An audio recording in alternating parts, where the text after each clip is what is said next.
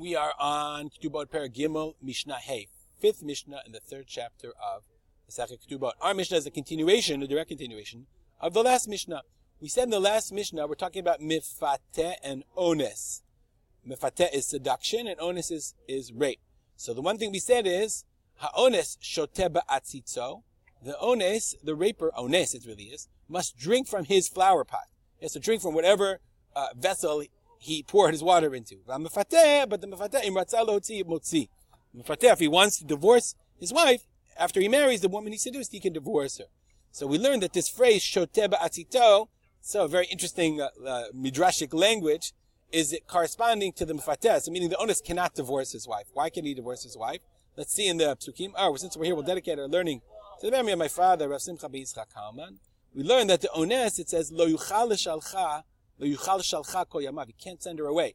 He has to marry her. Since he caused her pain, he afflicted her, he raped her, and he can't, he can't divorce her. Obviously, remember this talking about a different time where the woman wanted to marry the divorce, eh, the, the rapist. We assume.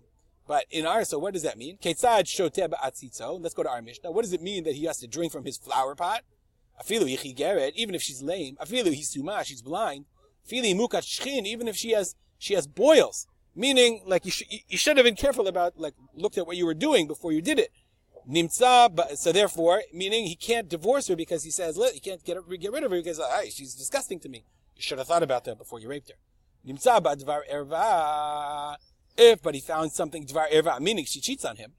Or she's not marriageable she can't. He can't marry her. She's a mamzeret. There's no. There's no. The, the, he's not permitted to marry her. Then he can't marry her. It can't be, be mekayem her. He can't stay married.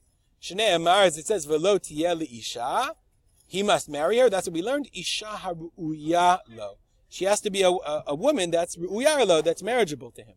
Now they're just gonna. He quotes the the. He quotes the in the bottom. He quotes the uh, Rambam. Uh, I'm sorry. He quotes the he quotes the Bartenura, Tosa Yontov. Iluzita Kodesh unless he found out that she was promiscuous before he married her. He can't say, oh, I don't want to marry her. I raped a woman who's promiscuous. As long as she was promiscuous, before, promiscuous beforehand, he can't claim that that's the reason why he doesn't want to marry her. You know, uh, there are limits. All right, we'll stop here. Have a good day.